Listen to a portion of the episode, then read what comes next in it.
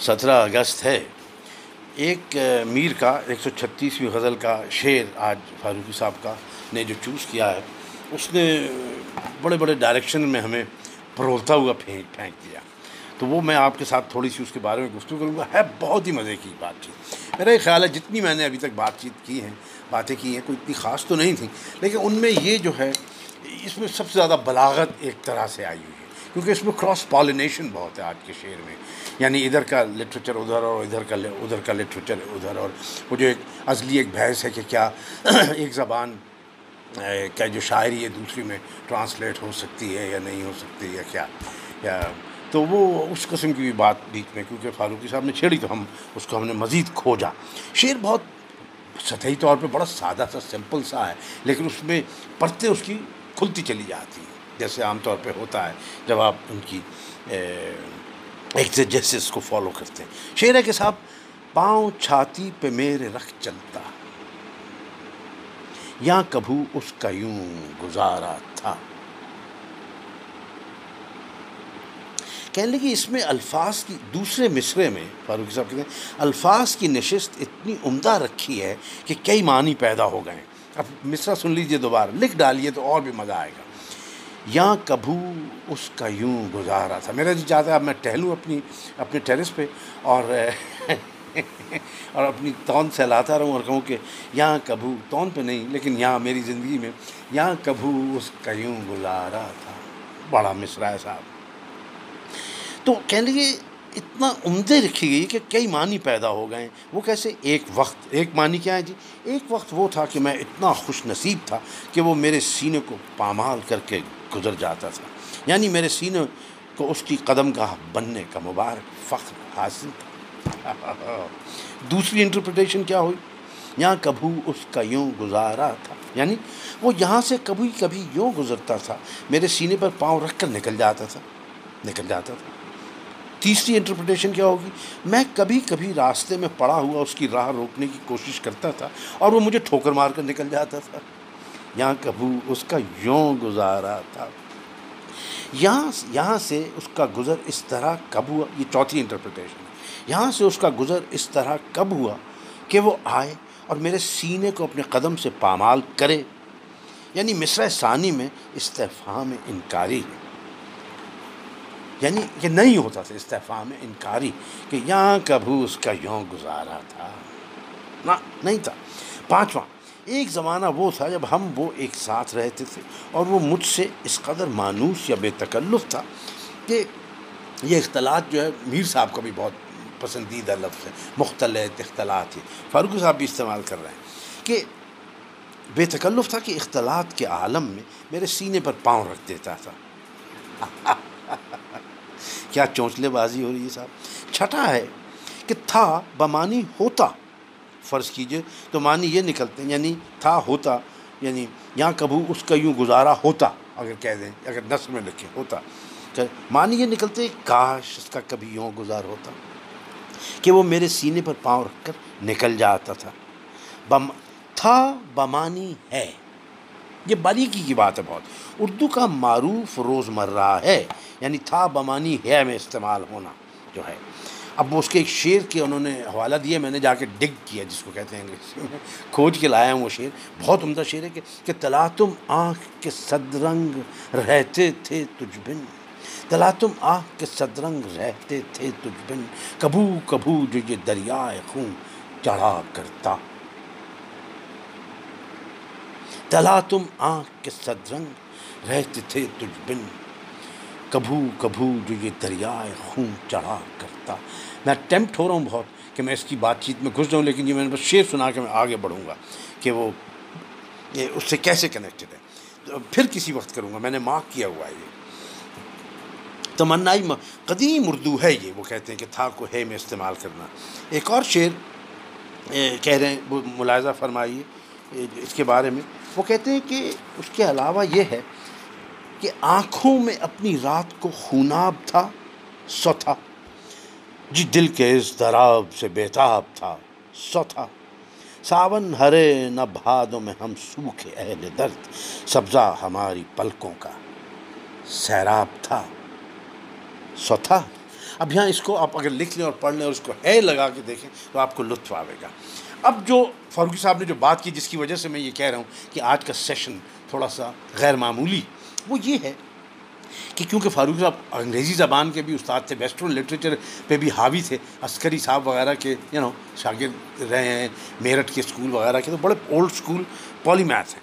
تو انہوں نے ایک دم جناب کیا بات بیچ میں ڈال دی، یا کیا چیز رکھ دی ہے انہی کی زبان میں، کہنے لگے کہ مشرق و مغرب کا فرق دیکھنا ہو تو اس شعر کے سامنے بودلیر کا ایک سونٹ رکھ دیجیے ہاں ہاں ہاں واہ جی واہ۔ ہم ظاہر ہے یہ سونٹ پھر ہم کھوجنے میں گھس گئے ہمارے پاس ان کی بودلیر صاحب کی ایک کتاب ہے، بہت پرانی، جو ہم نے سینٹ مارک سے اٹھائی تھی، ایک رات بڑی بارش کی، بڑی بری بوسیدہ حالت میں انیس سو تینتیس کا ایڈیشن ہے یہ۔ ہمارے پاس وہ بھی پڑھیں گے آپ کو۔ اور اس کے ٹرانسلیٹر جو ہیں، ان کا کوئی ذکر نہیں ہے گوگل پہ بیرس فورڈ ایگن اور باور ایل کاک کا۔ لیکن بودلیر کو بے پناہ بہت لوگوں نے ٹرانسلیٹ کیے، امنگ دیم جو مشہور ہیں اسٹیفن جارج اور ایڈنا سینٹ ونسن وغیرہ نے۔ بودلیر بہت بڑا کیونکہ جائنٹ تھا۔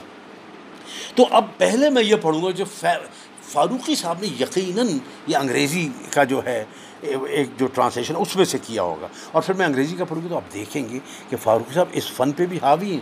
بھائی واہ، سن لیجیے آپ ذرا، بہت مزے کی سونٹ ہے کہ اپنے بلکھاتے مرواریدی ملبوس میں وہ یوں محو خام ہے جیسے رقص کر رہی ہے۔ لمبے لمبے سانپوں کی طرح جو مقدس جادوگروں کی چھڑیوں کے زیر و بم کے ساتھ لرزتے اور جھومتے ہیں۔ ریگستانوں کی دھندلی نیلی ریت کی طرح انسانی دکھ درد کے احساس سے قطعی بے پرواہ۔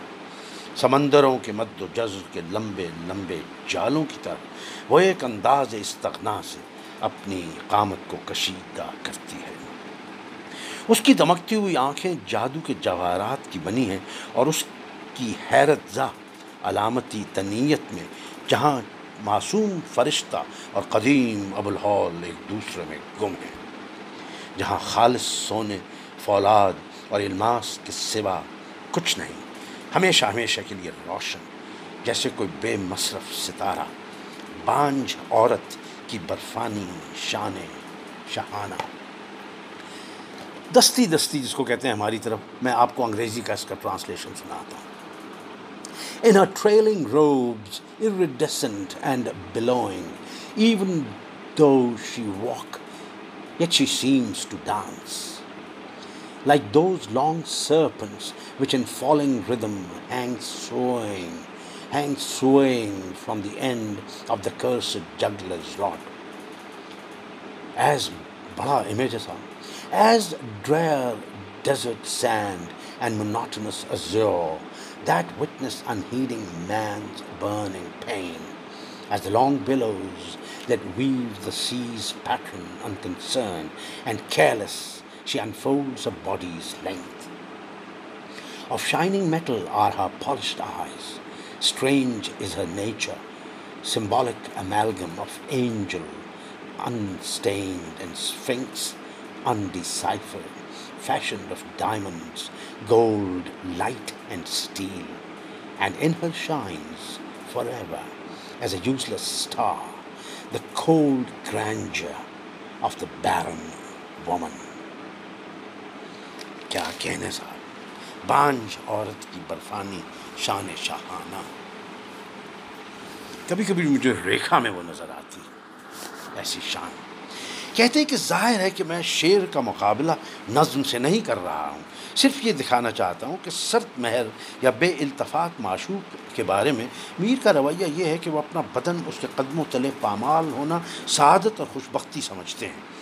بودلیر کا معشوق بھی محو خرام ہے۔ اس کے ملبوس اور انداز خرام دونوں میں سانپوں کے بل کھانے اور جھومنے کا انداز ہے۔ وہ سرد مہر بھی ہے، لیکن بود لہر کو یہ تمنا نہیں ہوتی کہ یہ بل کھاتے، جھومتے سانپ میرے بدن میں لپٹ جائیں۔